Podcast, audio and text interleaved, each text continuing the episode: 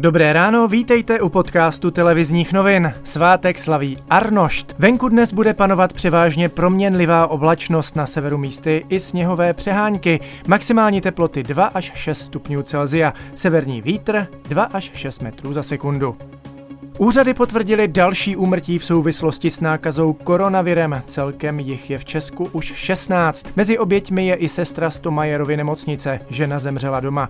Úmrtí večer potvrdil aktu CZ mluvčí nemocnice Petr Sulek. S ohledem na přání rodiny však nezděril žádné bližší informace.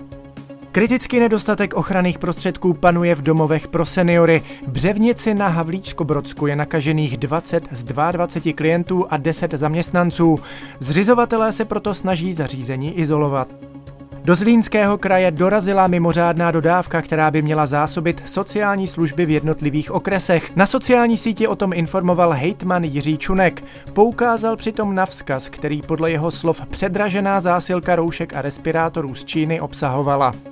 Mezi opozicí a vládní koalicí vzniká spor o prodloužení stavu nouze. Vláda o něm už totiž nemůže rozhodnout sama, potřebovat bude souhlas sněmovny. A zatímco premiér Andrej Babiš požaduje další měsíc, část opozice hovoří o 14 dnech. Více předseda poslaneckého klubu TOP 09 Miroslav Kalousek. Jenom o 14, klidně se znovu sejdeme a znovu ho prodloužíme, ale nechce se nám dávat do vládě tak dlouhý biankošek. Na co potřebujete stav nouze v jednotlivých rezortech? To není jasné, to chceme slyšet.